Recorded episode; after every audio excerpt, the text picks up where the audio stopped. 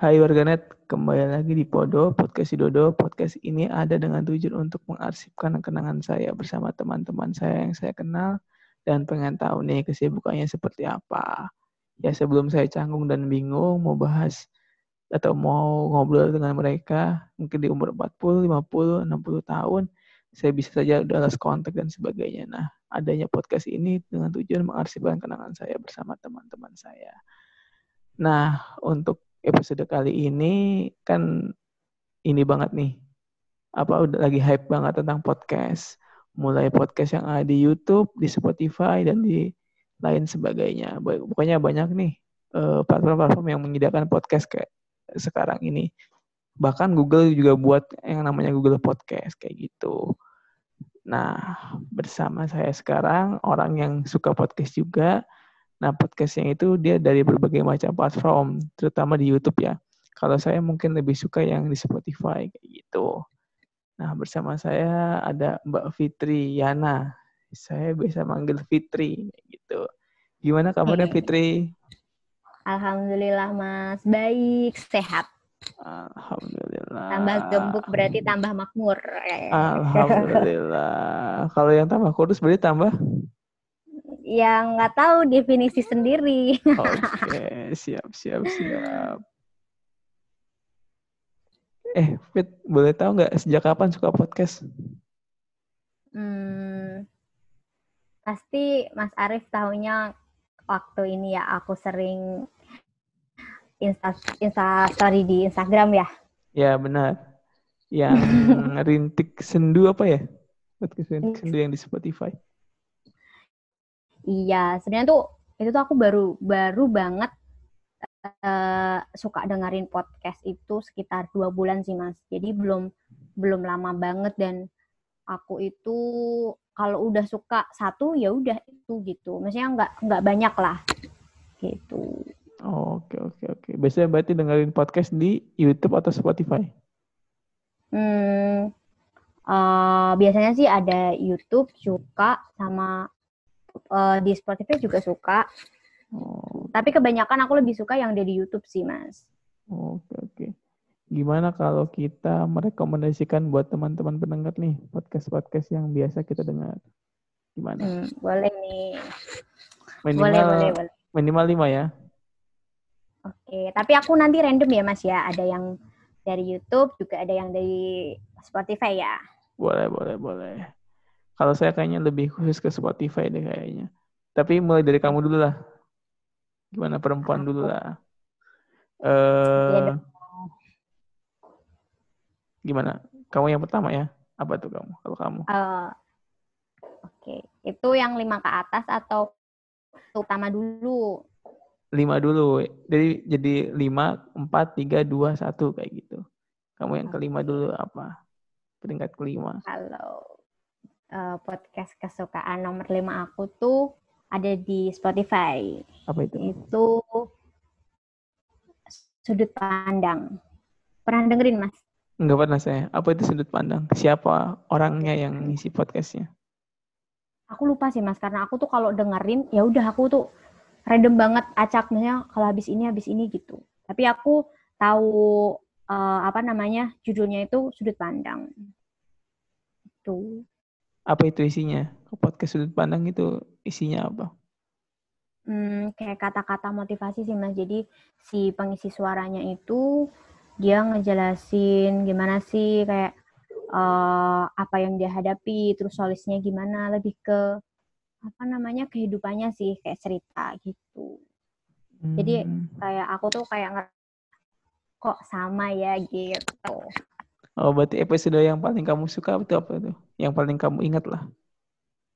Hmm, tentang ini. Apa ya yang kemarin itu tentang uh, apa ya, Mas? Jadi tuh dia ngeceritain kalau gimana sih kita cara bangun apa namanya ketika kita tuh udah jatuh, ketika kita tuh udah down banget dan kita harus uh, kuat untuk bangkit lagi dengan semangat dari diri diri kita sendiri gitu. Oh gitu. Berarti kamu sering mengalami hal seperti itu berarti ya? Karena tadi bilangnya suka sama dengan kehidupanmu. Iya sih, maksudnya kayak uh, lebih ke cari uh, dengerin podcast tuh lebih kayak penyemangat aja dan di situ aku ngerasain oh ternyata bukan aku aja yang ada di fase ini nih gitu. Ternyata orang lain pun juga mengalami hal yang sama gitu. Sebenarnya kalau aku dengerin kayak podcast kayak gitu tuh kalau pas di jalan gitu mas jadi kan uh, aku kan sering nih ya bolak-balik dari Semarang Purwodadi gitu kan nah yeah, itu yeah. buat ngisi buat aku kan aku sendiri nih yeah, yeah, pulang bener. pergi kan sendiri oh, jadi kayak uh, makanya kan aku nggak nggak tahu kan siapa sih uh, yang mengisi suara dari sudut pandang karena emang aku random banget. Jadi gitu. apa judulnya pun aku juga nggak terlalu ini banget nggak terlalu nge karena aku dengerinnya pas di jalan. Jadi oh iya ya jadi kayak cerita aja gitu. Masuk gitu. aja gitu. Ya emang kalau podcast sih paling enak didengarinya sambil disambi-sambi. Kadang aku juga uh, kalau sebelum waktu sebelum bulan puasa itu saya dengerin kayak sambil sarapan kayak gitu-gitu deh pokoknya sambil disambi lah iya tuh oke kalau aku peringkat kelima itu iya. ada podcast rapot mungkin teman-teman pendengar uh, sering nih dengar podcast rapot rapot itu podcast yang di, diisi ya, diisi oleh Reza, Anka, Radini dan Abigail. Nah, podcast ini Kalau Mas Arif ini apal banget ya? ya, sedikit-sedikit lah. Oke. Okay. Nah, orang itu kan uh, mereka itu berempat, bersahabat hmm. lah, punya satu circle yang sama, satu lingkaran yang sama. Nah, uh, dia eh mereka itu jenis persahabatannya menurutku itu adalah jenis persahabatan yang saling support. Nah, dan hmm. hal-hal yang dibahas di situ tuh enteng-enteng, misalnya pengalaman mereka waktu weekend ngapain aja, terus misalkan uh, weekend waktu kecil ya, terus misalkan yeah. pengalaman mereka waktu uh, sekolah itu naik angkot atau naik apa kayak gitu untuk berangkat sekolah. Nah mereka cerita tuh tapi asik aja gitu, maksudnya uh, menceritakan masa kecil mereka. Padahal umurnya sama saya agak-agak jauh lah. Kan saya kan masih umur 19 tahun. Mereka kan udah ya udah 25 ke atas lah. Saya kan masih 19 itu ya kenapa mas? kenapa? apa yang menarik dari podcast itu rapot itu? Karena pertama lucu pastinya terus kedua hmm. menghibur ketiga suka aja ngeliat mereka itu eh, persahabatannya itu kayak tulus dan saling support. Jadi wih, apa namanya eh, dan mereka ini juga sih orang-orang radio. Jadi yang aku suka tuh podcastnya biasanya orang-orang radio. Jadi terarah terus berbobot juga dan menghibur kayak gitu itu yang membuat aku suka berarti hmm, berarti lebih banyak ke moral value-nya ya Mas ya dari persahabatan itu. Iya, kayak gitu. Terus ya eh, tapi untuk sekarang-sekarang sih semenjak Ramadan tuh isinya kayak apa ya? Eh, drama tapi lewat podcast gitu yang suaranya aja tapi drama begitu kayak apa ya istilahnya. Hmm, uh, iya iya iya. Nah, kayak cerita-cerita gitu. Cerita sinetron. Ah, kayak sinetron. Sinetron mungkin. bersambung. Iya, kayak gitu-gitu tapi lewat hmm. uh, audio. Nah, saya malah kurang hmm. serak kalau yang itu. Tapi kalau yang mereka ngobrol-ngobrol berempat tuh kayak oke okay banget nih. Pokoknya kalau teman-teman pendengar yang suka dengerin cerita-cerita masa kecil, masa lalu, terus khususnya mereka berempat itu uh, saling mengisi lah ceritanya dan menarik hmm. ya bisa dengerin itu dan persahabatan mereka itu uh, ini banget saling support banget lah keren pokoknya gitu jadi bisa. Oke, berarti jadi, cerita cerita kehidupan persahabatan ya. Uh. Iya. Bersahabat sekali, Mas. iya, kayak gitu. Dan ya cerita-cerita masa lalu mereka lah waktu kecil kayak gitu yang yang paling saya suka gitu. Kalau kamu nih, saya kan yang kelima sudah nih. Apa? Kamu yang peringkat keempat apa tuh? Podcast yang Oke, keempat. lanjut lanjut podcast yang keempat ya, Mas. Hmm. Itu tuh aja di kalau aku yang keempat tuh ada ada di YouTube. Apa tuh? Hmm, lebih ke bisa dibilang kalau menurut Mas Arif ini bisa dibilang podcast atau channel YouTube ya? Maksudnya Eh, lebih ke vlog-vlog gitu ya. Ini Yu- punyanya Gita Saf. Oh, YouTube kan sekarang kan banyak juga tuh yang eh, kontennya podcast kayak eh di Kobuzer kan itu kan kontennya sebenarnya Iya. podcast kan kayak gitu. Cuman Mm-mm. eh, di dilayangkannya di YouTube kayak gitu. Mm-mm. Apa tuh Gita Saf tuh? Siapa itu Gita Gita Saf. Saf? Paling Mas Arif juga tahu. Saya cuman saya nggak mengikuti, saya cuman melihat banyak perempuan-perempuan suka Gita Saf. Saya Mm, kurang mengikuti gimana tuh? Gita Saf beropini.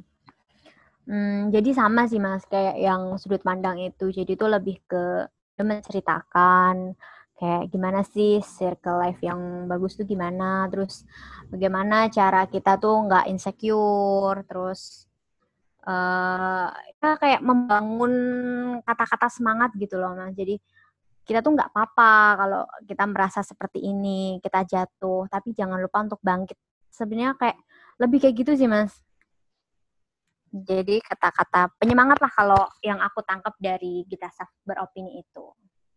Emang hidupmu pembelajaran hidupmu pembelajaran. penuh insecure. Kenapa butuh kata-kata semangat? Eh, karena nggak ada semang, nggak ada penyemangat. Astagfirullah, kode keras terhadap Enggak, enggak, orang-orang. enggak. enggak sih mas, cuma ya suka aja, suka aja ketika apa yang diceritakan sama apa orang lain tuh eh, sama gitu dan dia punya solusi buat itu gitu Oke, oke, oke. Se seirama lah Hmm, berarti kamu suka-suka ini ya, apa namanya podcast-podcast yang kayak Mario Teguh gitu, motivator. gitu. tapi motornya yang gini apa namanya apa yang aku rasain juga sama dengan isi podcast itu gitu jadi lebih ke yang ngena lah Hmm, sama it- perasaanku Oke, ya, ya, ya. Kalau yang sudut pandang itu sama yang Gita Sap ini sama-sama perempuan kan? Atau sudut pandang bukan perempuan? Oh, sama-sama perempuan. Tapi beberapa kali kalau yang sudut pandang itu kayak random ada eh, datangin gitu terus kebanyak eh, dua kali sih mas aku dengerin itu cowok. Jadi kayak sudut pandang eh, yang lain tuh gimana sudut pandangnya ini gimana. Nah kayak gitu sih. Tapi mayoritas perempuan ya? Mm-mm. tapi yang isi itu perempuan terus. Paling ya ngajak eh, kolaps lah sama ini sama temennya gitu Oke, berarti eh, kamu suka podcast-podcast yang berbau motivasi dan juga eh, dimengerti oleh perempuan lah. Cocok nih buat perempuan-perempuan nih. Siap, siap, siap, siap. ya Nah, kalau aku itu yang keempat, eh, ini sih sebenarnya nggak cocok sih buat yang 18 tahun ke bawah kayak gitu, harus 18 tahun ke atas. Nah, ini podcast yang saya suka itu Unfaidah Podcast dari Lawless Burger Jakarta. Nah, Hmm, Unfaidah Podcast ini ceritanya saya awal dengar itu gara-gara suka sama Gofar Hilman, at pergi jauh. Kamu tahu nggak hmm. Gofar. Gofar Hilman? Nggak tahu ya? nggak tahu Bang Gofar Hilman itu ini apa namanya penyiar radio yang awalnya setahu Mm. tuh penyiar radio terus eh, dia juga punya YouTube eh, sering denger eh sering nonton aku yang YouTube-nya itu yang ngobam ngobrol bareng musisi. Nah, itu yang awalnya aku Mm. eh, ngikutin dia itu di ngobam terus lihat-lihat lihat sebelumnya kan belum punya podcast dia. Maksudnya podcast pribadi. Sekarang udah punya namanya Scoot FM.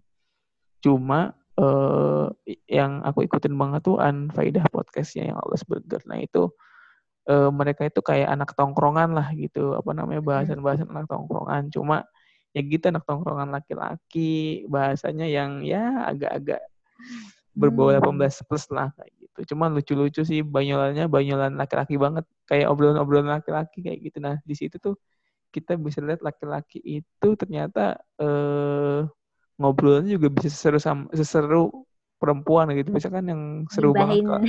nggak gibah juga. Ngobrolnya seru aja seru. Tapi nggak gibah. Atau jangan-jangan nih Mas Arif di sana nggak ada teman ngobrol kali ya. Jadi cari-cari banyolan-banyolan gitu.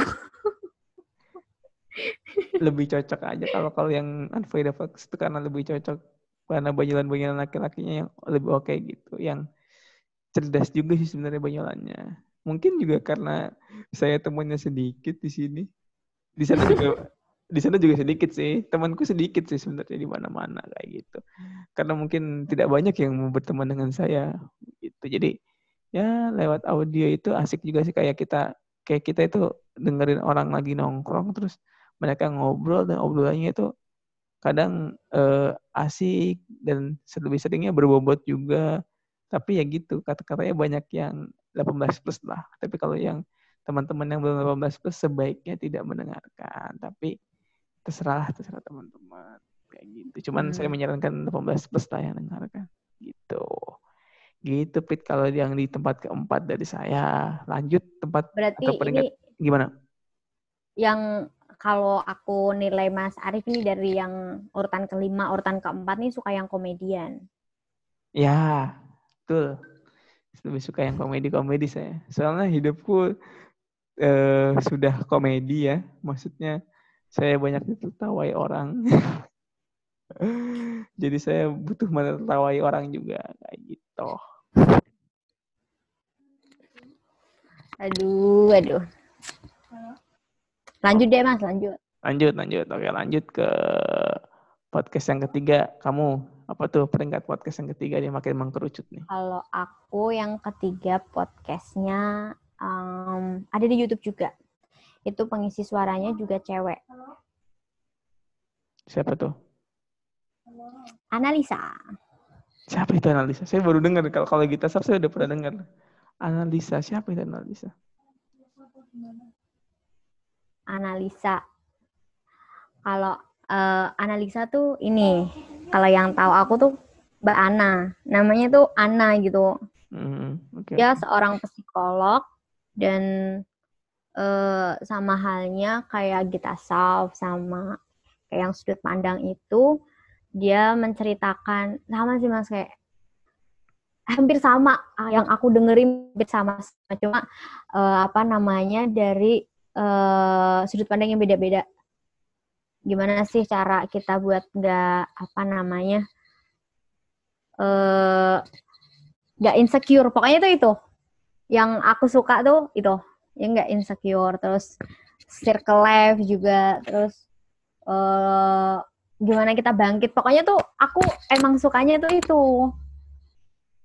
Oh, tapi berarti itu dia lebih ke psikolog yang betul-betul dalam artian dia itu benar-benar psikolog resmi kayak gitu ya?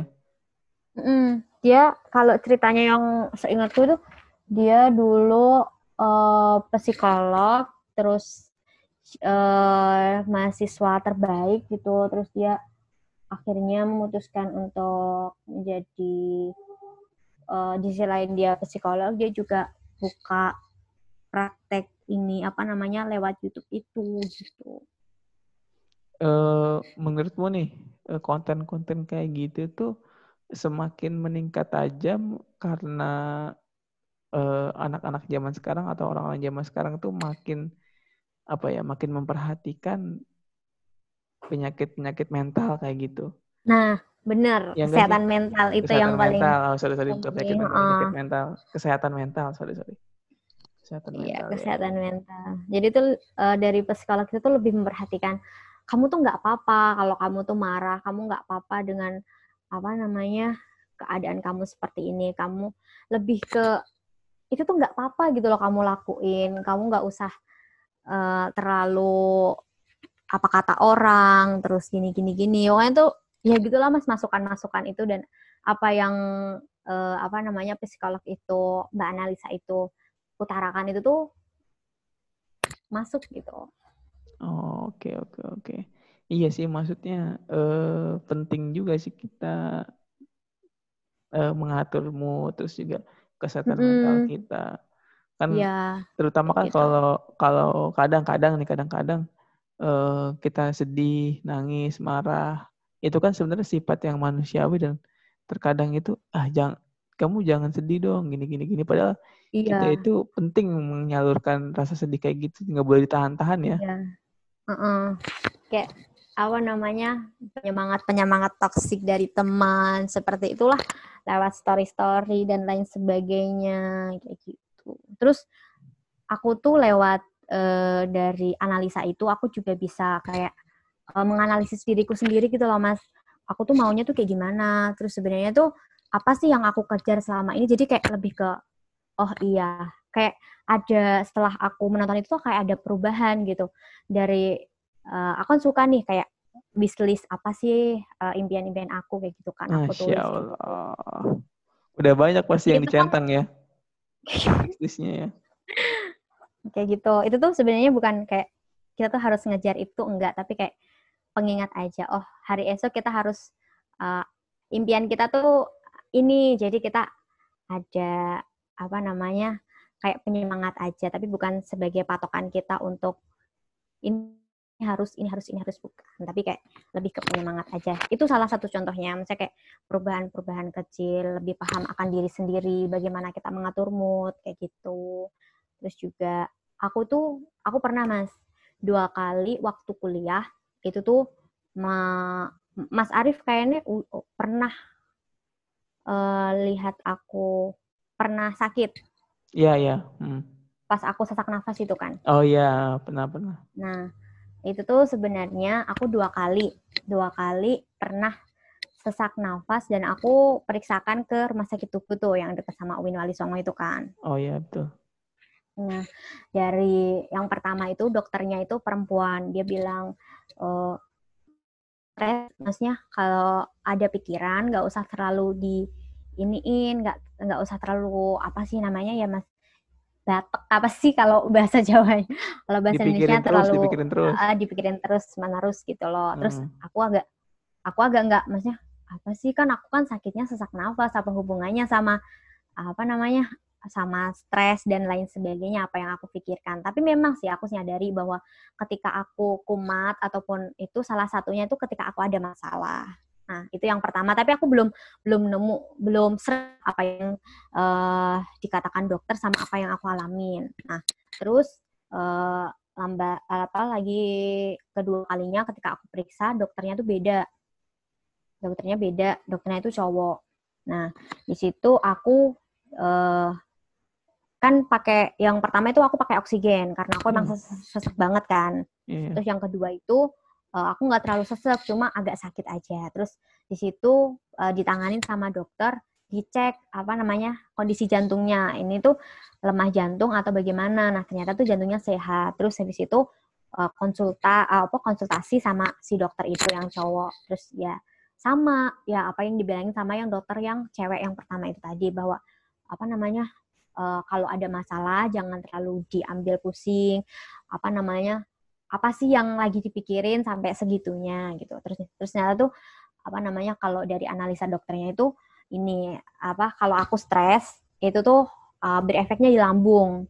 Nah habis lambung ini naik ke ulu hati. Nah ulu hatinya itu akan sakit terus mengakibatkan sesak. Nah sesak nafas ini kan uh, darah itu kan salah satu komponen utamanya kan oksigen nih mas. Ya, nah ketika kita paru-paru apa namanya uh, nafasnya nggak lancar, oksigen pun juga nggak lancar, karena aku langsung kram kayak gitu kaku. Nah, uh, jadi setelah apa yang dipaparkan dokter yang kedua cowok ini, aku baru uh, apa namanya, oh iya kayak gitu. Maksudnya kayak baru menyadari dan di sisi lain itu juga aku kan sering nonton uh, apa dengerin podcast dari ini kan dari analisa yang uh, utamanya tentang kesehatan mental kayak gitu. Jadi aku lebih ke oh jadi memang harus apa namanya harus menata lagi maksudnya uh, apa sih sampai yang kita pikirkan sampai uh, menyakiti diri kita sendiri yang seharusnya kita bisa uh, kita pikirkan uh, loss slow kita jalanin aja tapi kita uh, pikir sampai uh, itu menyakiti diri kita sendiri gitu. Iya, itu sih. Apa namanya uh, kata orang-orang itu lambung itu otak keduanya manusia. Jadi kalau hmm. apa namanya kalau yang pertama kali keserang ketika stres itu otak dan lambung juga gitu makanya hmm. berpengaruh juga sih. Berarti kamu itu kayak GERD gitu ya? Atau gimana? gimana? GERD GERD GERD G E R D GERD gimana sih bacanya? GERD gitu enggak? Enggak GERD tapi?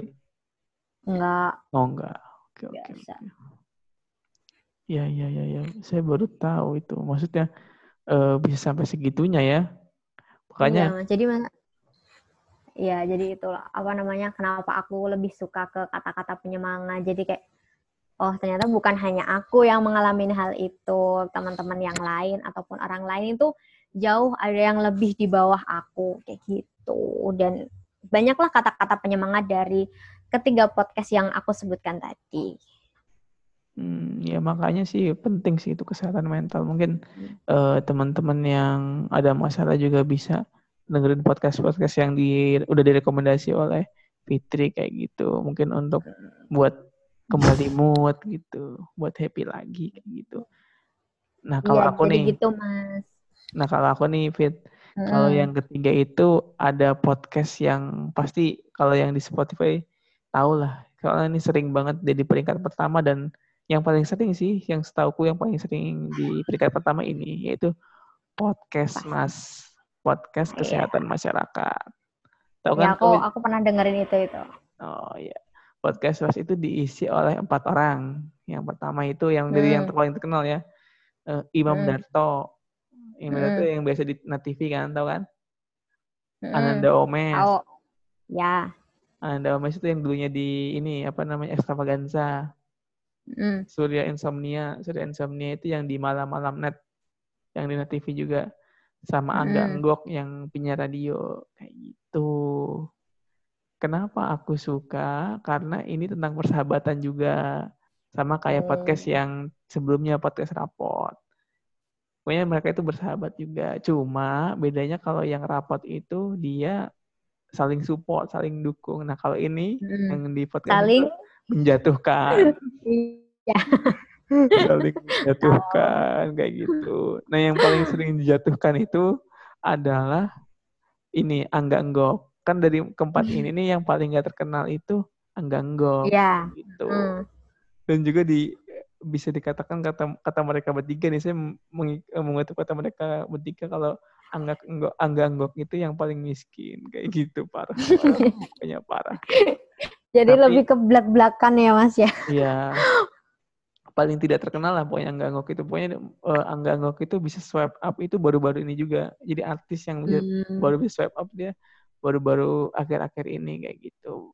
Mungkin baru sebulan lah saat tag, eh, kita tag podcast ini. Mungkin sebulan dua bulan kayak gitu. Nah, selain itu tuh menjadi seru karena Angga Enggok itu orangnya ikhlas dijadikan apa ya istilahnya itu bahan tertawaan atau kesetnya lah yang diinjek-injek di situ kayak Dono di Sumpah. kayak Dono kayak iya kayak Dono di warkop kayak Oh ya. ya. kayak begitu gitulah kayak Dono, kayak Dono di warkop lah Bahan gampang lah, bahan. eh, bahan kayak gitu cuma kadang saya saya itu merasa merasa kasihan kadang kan kalau kan saya kalau dengerin kan sampai tiga dua sampai tiga ini ya dua sampai tiga podcastnya pas awal-awal saya belum ngikutin saya ikutin sa- da- dari yang pertama berarti kan kadang sampai dua tiga kali saya dengerin podcast episodenya mereka Hmm. saya, saya kasihan dan juga tapi lucu kayak gitu mereka bullying gue tapi lucu kayak gitu nah jadi saya tetap ngikutin dan saya istilahnya kayak mengamini kelucuan itu dengan saya ketawa kayak gitu Jahat gak sih Mas ketika ada yang dibully kayak gitu malah kita tawain. Sebenarnya jahat Dan itu yang membuat kita kepo banget. iya sebenarnya sih jahat sebenarnya cuma gimana ya Angga Nggoknya sendiri ikhlas eh, ikhlas Dan itu yang menjadi menarik. iya itu yang menarik kenapa bisa ikhlas kayak gitu tapi keren lah Tapi gini loh, Angganggok itu kan yang paling miskin, yang paling nggak terkenal. Tapi katanya ketika- katanya katanya mereka Iya, tapi ketika dia ditindas tuh kenapa di ini lebih lebih lebih apa menjual gitu. iya kalau menurutku itu yang paling kalau yang paling jiwa yang istilah kalau podcast mas nih enggak enggak enggak ini apa sih enggak nongol dengan baik atau Hmm. enggak ada di situ pasti enggak seger itu enggak bakal peringkat pertama kalau menurutku it, menurutku peran, Oh. peran penting itu di enggak enggak kalau menurutku Oh iya iya Mas. Dan yang lainnya itu eh, saling ngejatnya itu apa namanya? Belak-belakan. Iya belak belakan banget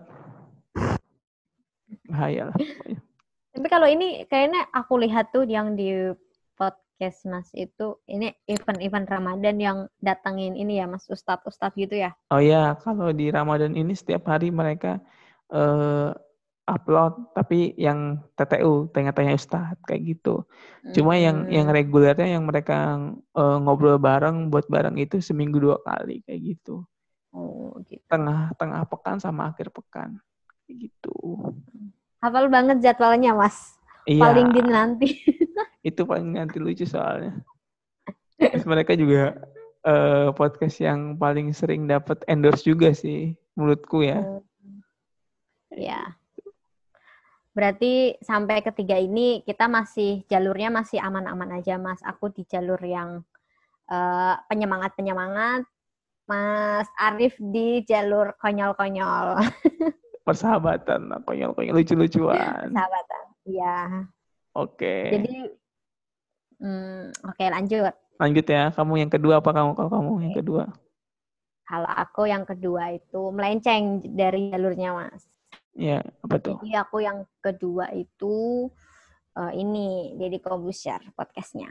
Iyo, ngeri, ngeri, ngeri. itu kan trending terus, makanya aku suka. Iya, trending Suka terus. lihat karena karena apa namanya? Pasti tuh cuitan-cuitan di sosmed tuh rame banget ketika apa namanya uh, si Dedi bikin ulah di podcastnya.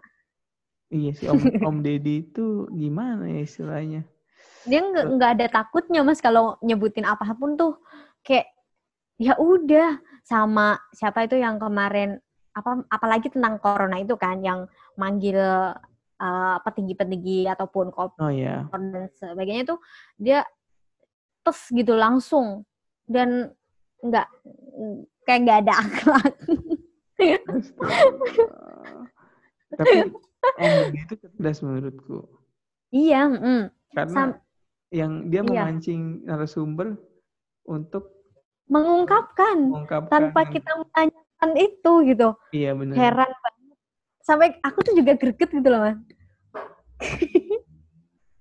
Kalau kamu apa tuh episode atau hal yang kamu suka atau episode yang kamu suka di podcast yang mendidik kan banyak tuh podcast yang mendidik kan banyak uh, banget. Banyak sih mas. Kalau aku ini tentang uh, corona itu yang yang siapa tuh? Yang. Yang, Jubir. Oh Jubir, ya Pak Jubir. Uh, Jubir tuh. Terus apalagi kalau sama Uus nih. Oh yang sama Gede banget. gitu, betul. Sama Uus. Iya, itu sih Mas yang yang paling ngena gitu. gitu. Karena kalau Uusnya kan jujur banget ya orangnya. Iya, uh. Jujur banget. uh, siapa? Om Dedinya juga gitulah Iya, makanya. Jadi itu keungkap semuanya. Tapi e, cepet juga kalau Om Deddy itu misalnya lagi hype apa, misalkan lagi mm. trending apa. Kayak kemarin kan e, ada salah satu youtuber yang ngomongnya yeah. agak-agak kurang tepat lah, agak-agak melenceng kayak yeah. gitu. Nah itu langsung langsung di langsung diundang. Diundang tentang pembelaan itu kan. Ya, tentang minta maaf juga kayak gitu. Iya. Iya hmm. ya. Emang kalau podcastnya Om Didi sih menurutku wajar banget lah. E, apa namanya banyak orang yang suka sih. Suka. Gitu. Iya sih mas. Lanjut ke aku nih, okay. atau kamu mau ada yang mau disampaikan lagi? Udah, lanjut ke Mas Arif. Oke, kalau saya yang kedua itu podcast Unqualified. Unqualified itu podcastnya dari uh, Randi dan Gustika. Gustika hmm. awalnya itu sama kayak podcast yang keempat, podcastnya uh, Anfaida podcast itu awalnya saya dengar itu kan kalau Anfaida gara-gara Bang Gofar Ilman. Nah kalau hmm. yang ini yang apa namanya Unqualified itu awalnya gara-gara saya uh, kepo dengan pemikiran-pemikirannya Gustika Yusuf Hatta. Itu itu cucunya Bung Hatta. Hmm. Tuh, jadi saya kepo dengan uh, dia waktu ngisi di Pangeran Mingguan. Jadi, oh keren juga nih uh, perempuan pemikiran-pemikirannya.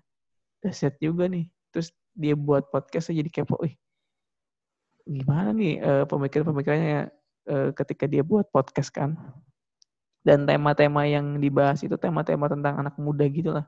umur 20-an atau ya mungkin umur SMA sih cocoknya SMA sampai 30 35 itu yang cocok milenial lah milenial cocok banget nih Hmm. buat buat dengerin podcast ini sebenarnya. Kayak gitu. Cuma ketika saya mengikuti kan dia eh, podcastnya panjang banget sampai sejaman lah biasanya. Setelah saya mengikuti itu saya lebih cocok dengan pemikiran temannya partnernya Randi. Karena mungkin eh, sifat dan sikapnya sama kayak saya lah mirip-mirip kayak gitu. Maksudnya cuek dan sebagainya kayak gitu. Tapi eh, lebih dewasa dia sih. Dan eh, saya merasa ada kesamaan karena kita sama-sama eh, kuliah di Semarang dia di Undip saya di UIN walaupun beda jauh ya kampusnya Maksudnya jaraknya Beda jauh, jauh. jarak jauh, jaraknya jauh kayak gitu. Nah, dia sama-sama tahu SGG. Kamu tahu nggak SGG? Kamu kan nama di Tahu dong. Nah, sego goreng gatel. Nah, dia tahu juga dari harga yang 5000 kayak gitu. Itu Di- ngobrolin apa sih mas dari apa podcast itu? Podcast Unqualified itu ngobrolin ini eh, pernah tentang financial planner buat anak muda. Pernah juga tentang misalnya eh, podcast yang akhir-akhir ini yang eh, tentang kemarahan orang. Hmm. kapan terakhir kita marah kayak gitu kenapa kita marah kayak gitu terus berbohong cerita tentang berbohong Eh, terus cerita-cerita tentang insecure juga kayak gitu. Terus eh ada juga tentang apa eh permasalahan-permasalahan remaja sih kebanyakan sih.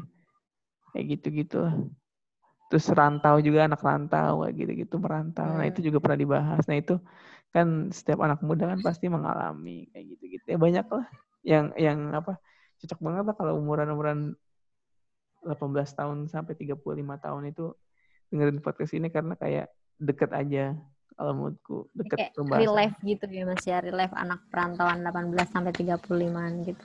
Iya kayak gitu. Kamu juga cocok kayaknya dengerin dengerin itu sih Oke deh mas, nanti aku aku ini dengerin lah. Oke. lanjut ke peringkat yang Lanjut. pertama Hmm, jeng jeng jeng. Eh, tapi selain selain eh, sebelum masuk ke peringkat pertama nih, kamu ada nggak kayak misalkan eh, podcast di luar lima ya- lima ini yang apa istilahnya itu eh rekomen cuma nggak masuk ke lima ini? Oh gitu. Ada nggak yang yang cukup rekomen yang oke kayak gitu? Kalau Mas Arif apa nih? Kalau aku sih, aku pribadi nih, kalau yang di luar lima ini dan rekomen itu ini apa namanya podcast lebih ke ini sih lebih ke sepak bola kayak gitu. Jadi Kenapa Mas? hmm, Kenapa? kan eh, kita kalau gini gini karena intinya sih jarang podcast yang bahas olahraga. Hmm, Hmm, nah itu eh membuat saya kayak apa namanya? Kalau di YouTube mungkin udah mulai banyak yang bahas tentang olahraga, terutama bola kayak gitu. Cuma yang bahas olahraga tapi di podcast kan masih sedikit. Nah ini yang salah satunya di box to box kayak gitu. Yang Hmm. box to box football podcast itu Eh, yang karena kalau di Spotify gimana? di Spotify belum ada ya Mas ya? Itu di Spotify Untuk itu. Hmm.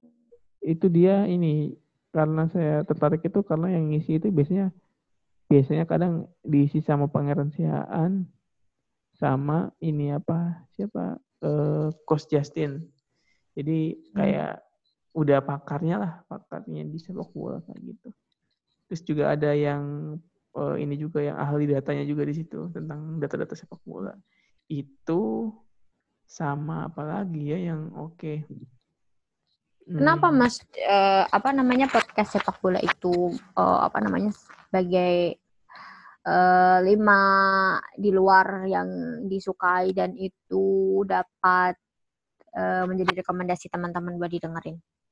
Eh, kenapa itu rekomen ya karena khususnya buat laki-laki ya, yang perempuan juga suka sih ada yang suka ada yang suka bola ya uh, karena kita itu melihat atau memandang sepak bola itu bukan cuma gol, bukan cuma skor, bukan cuma uh, apa namanya menang kalah, Menang tapi kalah. uh, filosofisnya kayak gitu. Sepak bola itu sebenarnya gimana sih kayak gitu.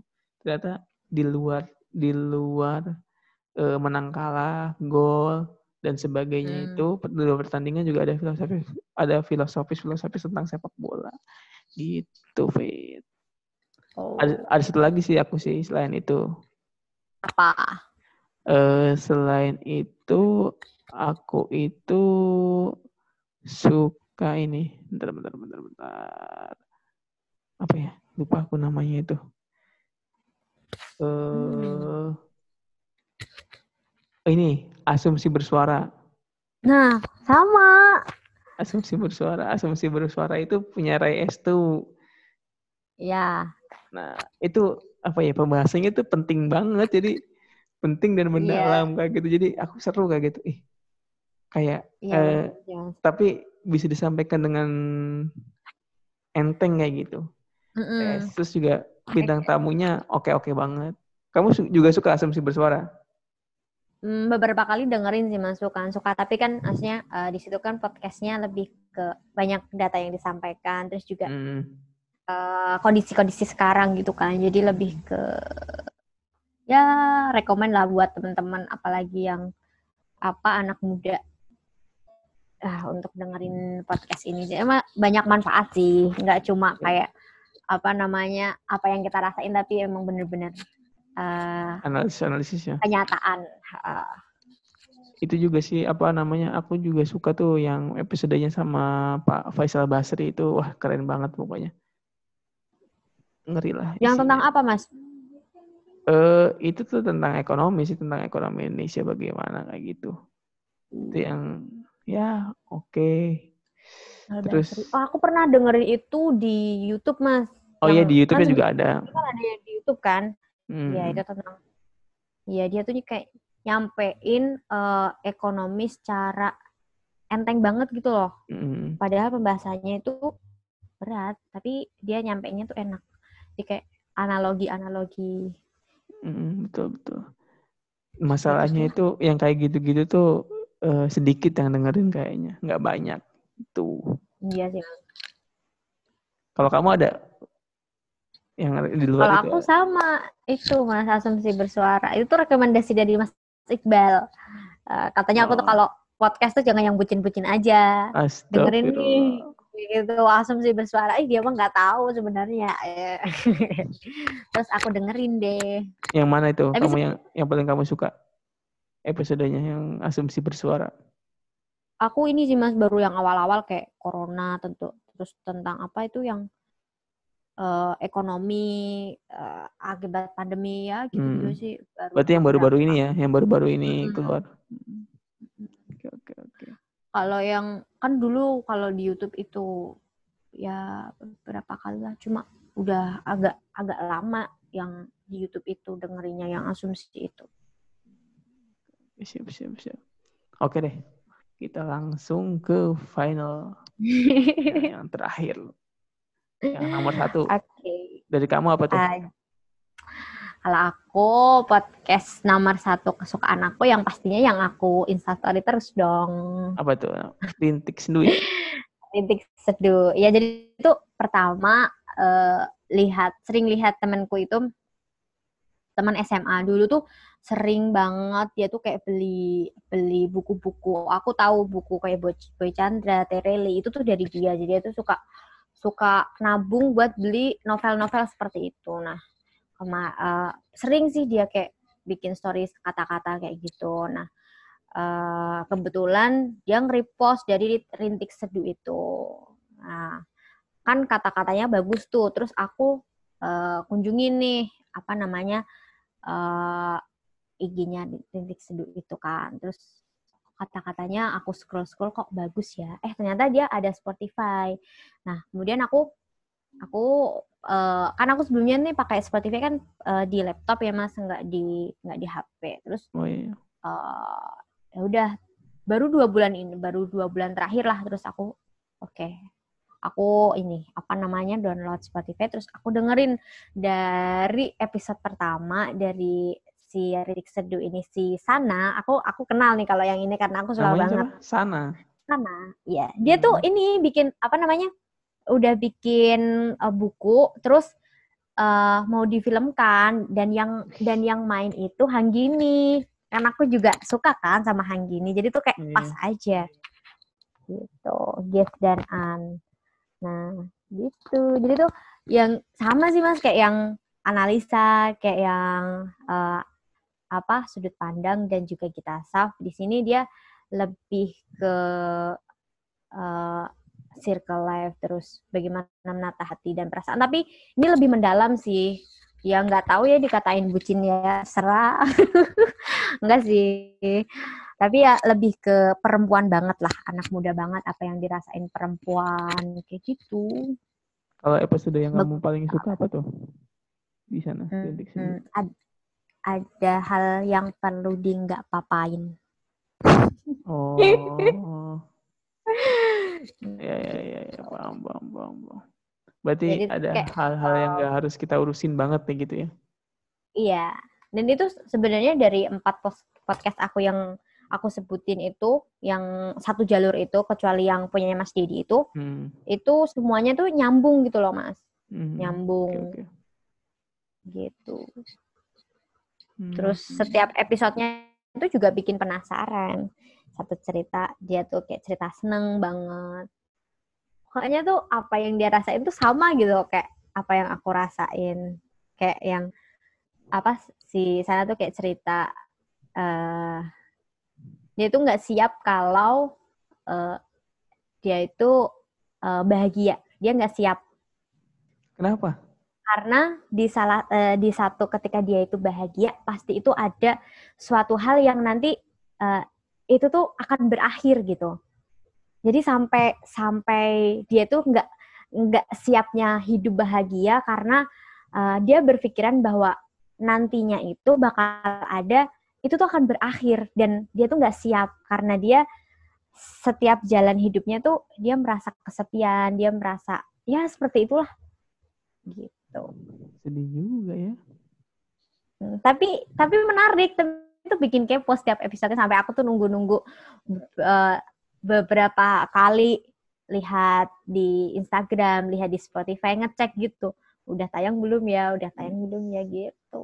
dalam kayaknya itu ya pembahasannya Tapi kalau cowok nggak usah deh, nggak usah. oh gitu berarti Enggak, kenapa kenapa itu sering itu kan masuk sering banget masuk ke lima besar maksudnya dia sekarang juga yang terakhir aku cek itu masuk dua besar itu gara-gara itu mungkin ya pembahasannya dalam banget ya dalam mas. Dan eh kayak dia tuh cerita tentang rumah nih.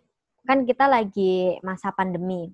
iya ya dia cerita tentang uh, temanya tuh kayak rumah tapi tuh dia bisa nyelewengin rumah itu sebagai uh, apa singgahnya perasaan kita gitu loh mas. Kayak Nah. kita bersandar untuk rumah. Itu jadi tuh kayak iya ya.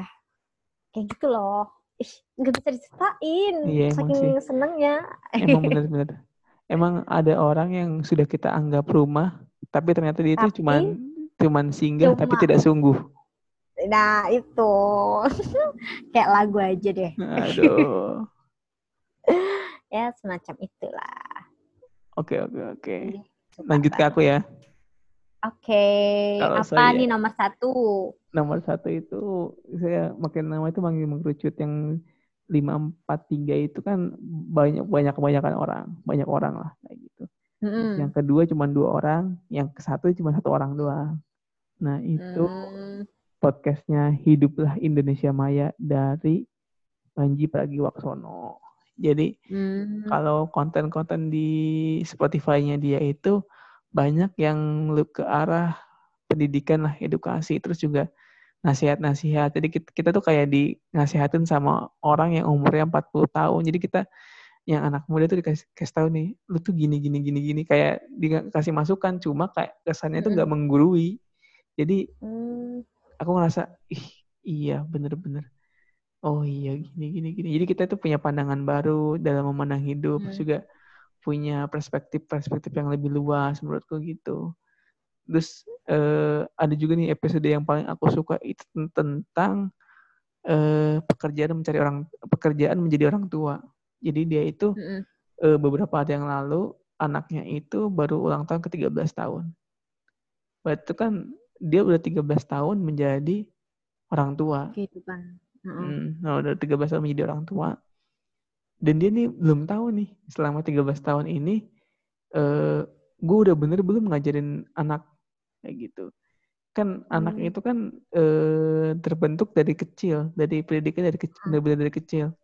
Jadi apa namanya uh, dia selama 13 tahun belum tahu nih gue udah ngasih hal yang bener belum ke anak gue kayak gitu tapi dia udah berusaha yang terbaik apa yang bisa dia berikan kayak gitu nah kalau hmm. dipikir-pikir ya kalau kita sebagai misalkan perusahaan atau misalkan sebagai owner perusahaan atau direktur perusahaan nih kita selama 13 tahun belum mengerti atau belum paham perusahaan kita tuh mau dibawa ke mana itu kan pasti dipecat kan maksudnya udah 13 tahun masa kita nggak ngerti apa-apa sedangkan kita yang iya. didik anak itu 13 tahun nih umurnya 13 tahun kita belum tahu nih anak kita bakal berhasil anak kita itu bakal sukses anak kita itu bakal uh, jalannya itu bakal bener kan? Kita nggak bakal tahu sampai iya, kita iya. Eh, sampai bener-bener waktunya tiba kayak gitu. Nah selama 13 tahun ini dia masih kayaknya belum jadi uh, orang tua yang baik. Walaupun ya, walaupun ya kalau uh, di setiap video-videonya dia nih apalagi kalau yang ketemu anak yang cewek. Jadi anaknya yang 13 hmm. tahun tuh anaknya laki-laki namanya Dipo terus anaknya lagi ada namanya Sira umurnya berapa tahun ya? Lupa. Aku lupa sih umurnya berapa tahun lah. Cuma kayak sayang banget gitu sama anak yang perempuan itu. Segitu aja dia eh, masih nganggep dia itu belum tentu jadi orang tua terbaik atau orang tua yang baik buat anak-anaknya. Nah itu yang hmm. gokil. Padahal dia udah ngelakuin apa yang uh, dilihat Mas Arief itu udah sayang banget apa yeah. yang dia kasih itu udah menurut tapi kalau menurut aku ya Mas sebenarnya kayak nasihat kayak gitu uh, bukannya itu buat bosen ya Mas? Apa sih yang membuat uh, penyampaian nasihat dari itu nggak bosen dari podcast itu tuh? Uh, gimana ya? Kalau menurutku tuh cara pandang aja beda. Misalnya nih misalnya hmm. uh, podcast yang uh, baru-baru ini diupload dia gitu tentang uh, ini kenormalan baru di corona di tengah COVID-19 ini. Mm. Uh, pandangan dia kenormalan baru itu bukan ini, bukan kebiasaan-kebiasaan baru doang kayak gitu. Cuma kenormalan baru itu tentang ini juga uh, perputaran ekonomi. Misalnya, misalnya uh, kita itu nggak boleh ya maksudnya nggak bisa nungguin sumbangan terus kita nggak bisa ngalihin sumbangan-sumbangan terus ekonomi kita itu tetap harus berjalan karena nggak semua orang itu bisa bekerja dari rumah. Nah, kenormalan baru yang pandangan dia kenormalan baru dalam ekonomi itu misalnya eh, tukang cukur atau salon kayak gitu. Tetap dia bisa buka, tapi tetap menjaga protokoler kesehatan, misal sebelum masuk cuci tangan, terus uh, dia jaga jarak dan sebagainya. Gimana eh, orang-orang seperti itu, orang-orang yang kerjanya harus bertemu langsung, tetap bisa bekerja dan tetap bisa bergerak ekonominya kayak gitu. Bukan berarti uh, kita itu nggak mentaati atau tidak tidak tunduk terhadap kesehatan ya, tapi ada orang-orang yang emang harus bekerja secara langsung dan ketemu orang kayak gitu. Dan kenormalan baru kenormalan baru di COVID-19 itu harusnya memfasilitasi juga orang-orang seperti itu, tapi tetap menjaga kesehatan atau tetap sesuai dengan protokol kesehatan gitu. Kita nggak saklek harus tetap di rumah terus, tetap di rumah. Kan eh, apa istilahnya? Ekonomi kan harus tetap berjalan kayak gitu. Nggak semua hmm. orang yang bisa hidup dari di ini bekerja di rumah karena bekerja di rumah itu iya. suatu hal yang uh, apa ya nggak semua orang bisa lah kayak gitu. Iya benar benar sih mas. Itu sih pandangan-pandangan yang lebih luas memandang suatu hal kayak gitu. Dan apa yang dari cerita-ceritanya itu uh, jadi gambaran kita untuk melangkah gitu ya mas ya? Nah betul. Kayak gitu. Hmm. Jadi saya lebih Yang ini apa itu? Yang ini apa? yang ini lebih lebih beda dari yang sebelum-sebelumnya. Iya. Benar-benar kalau kalau direkap nih kalau direkap tiga eh, yang lima lima empat tiga itu kalau buat aku untuk aku happy happy seneng kayak gitu mau mengembalikan mood kayak gitu. Yang Ya. kedua itu kalau kalau saya itu lagi ada masalah dan sebagainya dengerin kata-kata mereka kan kadang oh iya pas nih oh iya bisa nenangin Oh, hati nih. iya. Yang pertama ini eh utamanya sih untuk pendewasaan saya kayak gitu. Memandang ya dunia lebih luas. Kalau kamu kalau direkap gimana tuh yang lima itu? Kalau aku yang kalau aku flat aja ya Mas ya. Dari Mm-mm. ke lima itu empat itu ya tentang gimana kita apa namanya lebih percaya diri, percaya sama diri, apa namanya ah ya bangun percaya diri lebih dengerin apa kata hati daripada apa kata orang. Terus yang satu itu kan ya yang Mas Dedi itu kan emang viral banget dan Iya gimana? viral banget dan bagus lah buat ditonton gitu. Oh mantap mantap siap siap siap siap. Sebenarnya kalau itu eh, dari sejak kapan sih suka apa namanya dengerin podcast? Kayaknya tuh dari kelima itu tuh apa namanya eh, di rating teratas semua deh. Aku itu dengerin podcast udah agak lama sih, mungkin udah mau enam bulan lebih lah kayaknya dengerin podcast podcast gitu. Hmm. Aku tuh awalnya itu tahu nggak? Aku tuh awal dengerin podcast itu podcast apa coba? Apa? Do you see what I see? Yang podcastnya yang itu loh, Mr. Popo yang dari cerita serem-seremnya Raditya Dika itu loh kan ada yang rumah Iya. yang Jogja itu.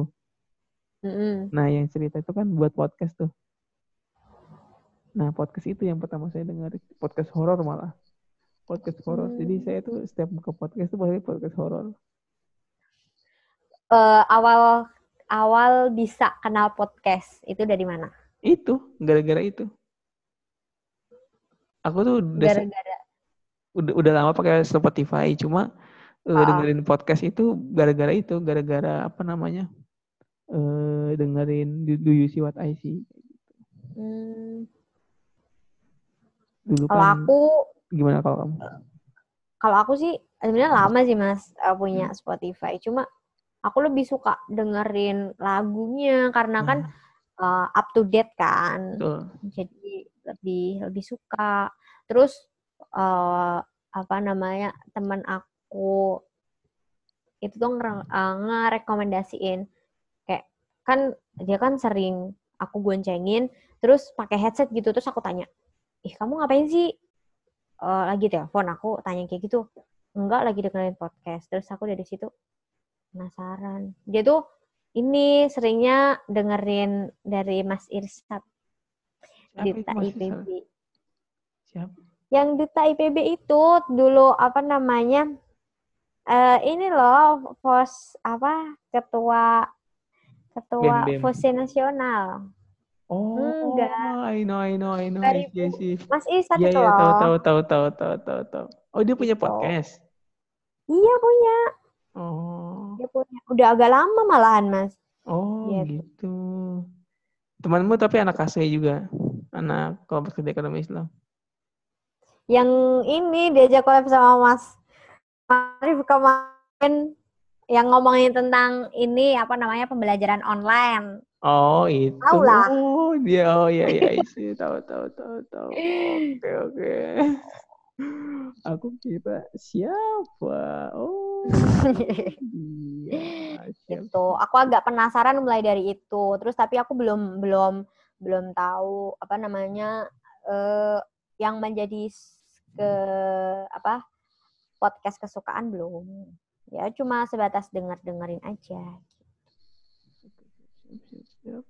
Mungkin itu ya rekomendasi kita buat teman-teman pendengar ya. Rekomendasi ada podcast lima. lima, lima rekomendasi podcast. Eh berkaitan dengan kehidupan. Kamu Iya. sekarang sibuknya apa nih, Fit? Aduh, sibuk apa ya? Aku mah nggak nggak pernah sibuk, Mas. Dengar-dengar nih dari dari ini pengisi podcast pertama saya, eh, Mas Iqbal katanya kamu sibuk di lembaga sosial atau lembaga kemanusiaan nih. Ya apa iya, Mas? Enggak sih, Mas. Aku hmm, dari setelah selesai magang Iya, dari PKL itu jurusan, iya, eh, aku kan mau fokus nih buat ngerjain tugas akhir. iya. Nah, alhamdulillah udah selesai, tinggal sidang, tinggal sidang online. Nah, sebelum magang itu kan aku bingung ya, setelah magang aku mau ngapain? Di samping eh, ngerjain tugas akhir kan pasti bosen kan, Mas? Maksudnya ngerja nggak ada kegiatan selain ngerjain tugas akhir. Nah, di Hmm, situ iya, tuh betul. ada eh, apa? eh, di grup itu nge-share ada eh, relawan itu di salah satu lembaga amil namanya Dompet Ova. Nah, siap. di situ kok pas banget gitu waktunya ketika aku sudah selesai di Tugas akhir. Di magang. Oh, di Kan kalau magang. tugas akhir kan aku mikirnya kalau tugas akhir aku apa namanya nggak ada kegiatan lain kan bosen sih mas buat Betul, betul. cuma hari-harinya cuma nulis kayak gitu. Terus eh, itu aku posisi masih terus aku ngirim CV eh, di telepon tuh lolos terus kemudian eh, lanjut ke wawancara di aku hari Senin di hari Senin atau enggak Selasa gitu itu aku izin dari magang terus aku lanjutin eh, aku datang ke dompet Duafa itu buat wawancara nah di situ aku ketemu sama eh, kakak kakak angkatan kakak tingkat ya kakak Hmm. tingkat yang jauh jauh lebih dari aku Siapa eh, namanya? semester 10 tapi itu eh, satu Oh. satu unit mas tapi beda beda fakultas kayak Oh, gitu iya, ya tahu, saling tahu, kenalan tahu, aja lah waktu Tahu, tahu, tahu. waktu ketika kita ini eh, sebelum wawancara nah di situ tuh aku melihatnya ini kayaknya dari obrolan-obrolan eh, sebelum kita wawancara kayaknya aku nggak bakalan masuk karena di situ eh, apa namanya kakak-kakaknya itu lebih mentereng di Iya. lembaga lembaga amil jadi Hmm. lebih paham tentang tentang apa namanya zakat dan lain sebagainya dibandingkan aku kayak gitu Masya. Merendah sekali ya. ih beneran sumpah mas sampai aku kan aku itu aku itu datang pertama kali Hmm. terus kemudian aku yang dipanggil pertama kali kan Iya, iya. terus udah wawancara selesai. Dan setelah itu tuh kayak aku ada satu pertanyaan yang aku nggak bisa jawab. Eh, bukan aku nggak bisa jawab tapi aku nggak yakin jawab itu tuh benar. Tentang perhitungan zakat. Soalnya kan Oh. perhitungan zakat itu apa namanya zakat itu aku dapet semester semester tiga gitu kan. Sebenarnya aku udah udah belajar cuma agak ngeblank pas eh, ditanya tiga kali. Bener kayak gitu mbak. Bener kayak gitu mbak. Nah kayak kayak bener. Nah di situ aku kayak "Ah, aku nggak mungkin nih apa dapat di posisi ini sedangkan eh, kakak apa saya eh, bukan saya ya ah, ya itulah pokoknya yang datang itu di saat wawancara itu aku kayak gitu terus eh, ternyata alhamdulillah dapat kabar kalau lolos di bagian customer service Masya dompet duafa. Ini udah mau selesai. Jadi sampai besok tanggal 22 Hamin Hamin 2 lebaran gitu. Dan alhamdulillah sih di samping aku apa namanya jadi relawan itu di bagian customer duet apa eh, tugas akhir juga bisa jalan walaupun ya harus lembur-lembur kayak gitulah. Masya Allah. Sangar sekali ya. Perempuan sangar emang. Itu berarti customer service itu tugasnya apaan tuh? Hmm, kalau customer service ya Dompet sama kayak umumnya sih Mas. Hmm. customer service di kan aku jurusannya perbankan nih jadi Iya, kan iya.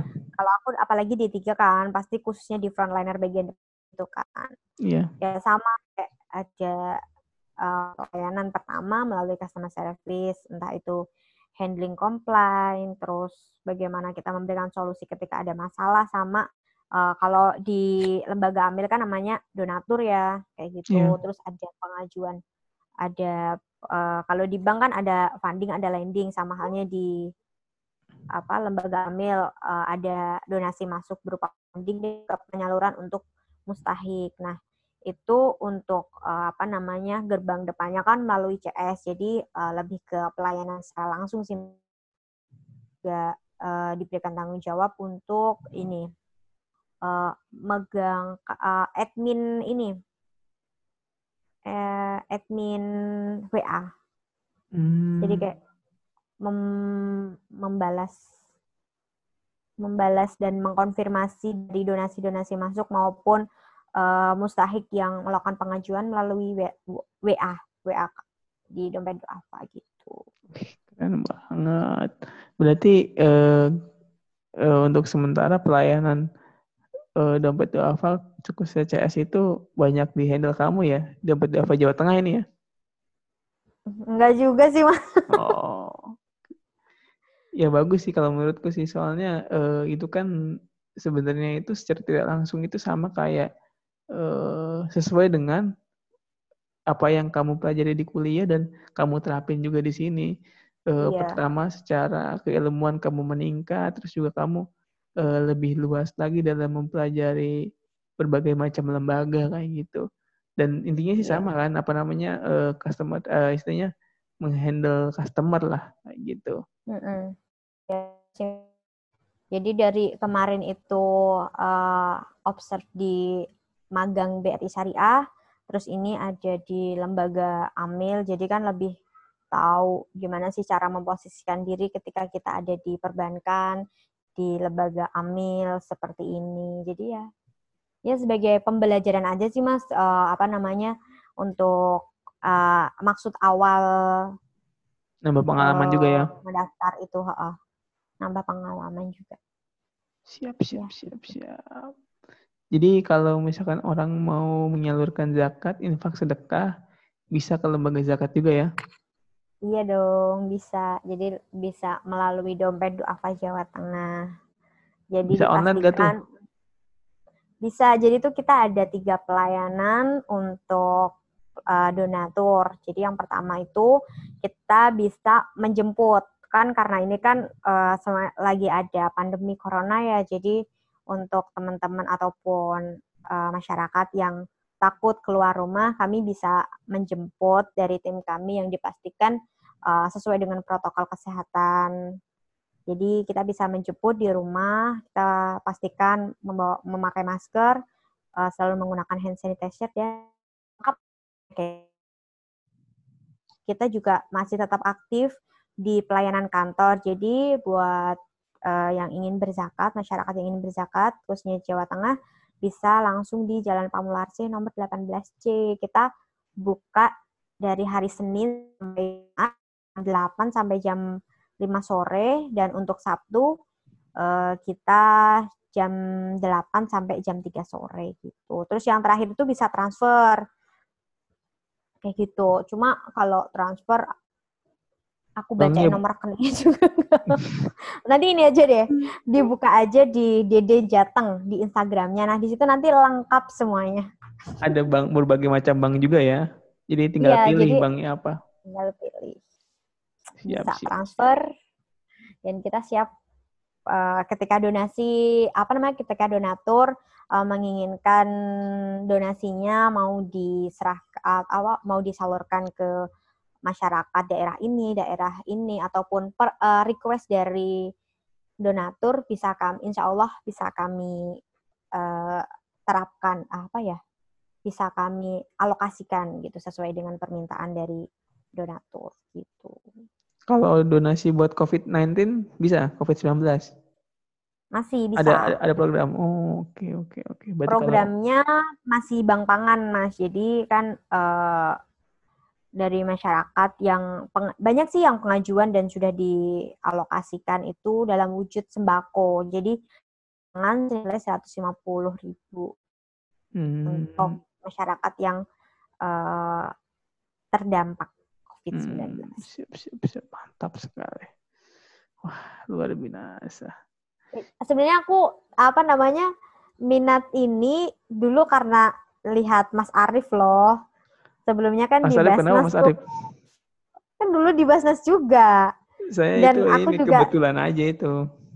berbincang sama Mas siapa Mas Iqbal itu kan dia kan yang bagian event kreatif Iya, iya. event kreatif itu kan lihatnya juga dari Mas Arif dulu yang Tidak. sering di mall-mall gitu Tidak, saya saya Iya, itu bener kok saya itu cuman kebetulan aja kebetulan eh, apa namanya nyangkut di Basnas kayak gitu. Banyak dikasih pengetahuan lah sama orang Basnas berkaitan tentang zakat infak sedekah dan juga eh, khususnya melayani muzaki kayak gitu. Bagaimana caranya? Nah, intinya gitu sih. Kalau saya sih, kalau kamu kan emang dasarnya kan sesuai dengan inilah dengan keilmuan kamu. Gitu. Alhamdulillah ya nambah pengalaman tapi kan eh, ya Bismillah semoga seperti halnya Mas Arif dimulai dari hal ini Oh, begitu. Amin, amin, amin, amin. Amin Ya mungkin gitu ya. Gimana? ngomong-ngomong ini udah berapa menit Mas Mungkin gitu ya. Kita sudahin dulu nih podcastnya. Oke Eh, Mas Arif terima kasih buat teman-teman yang mendengarkan. Terima kasih juga buat Fitri. Semoga segala sesuatunya yang berkaitan dengan kelulusan segera selesai dan juga eh, Amin proses magang yang sedang dijalani ini bermanfaat bagi kehidupan selanjutnya. Amin ya robbal alamin. Semoga juga bisa menambah pahala di tengah puasa gini kan melayani masyarakat kan sangat luar biasa. lah. Sama lah kayak. Mas Arif Apa? pengorbanannya. Biasa aja kalau saya. Terima kasih buat yang dengerin. Kita bilang dadah ya. Dadah. Ya dadah. Terima kasih Mas Arif. Podo.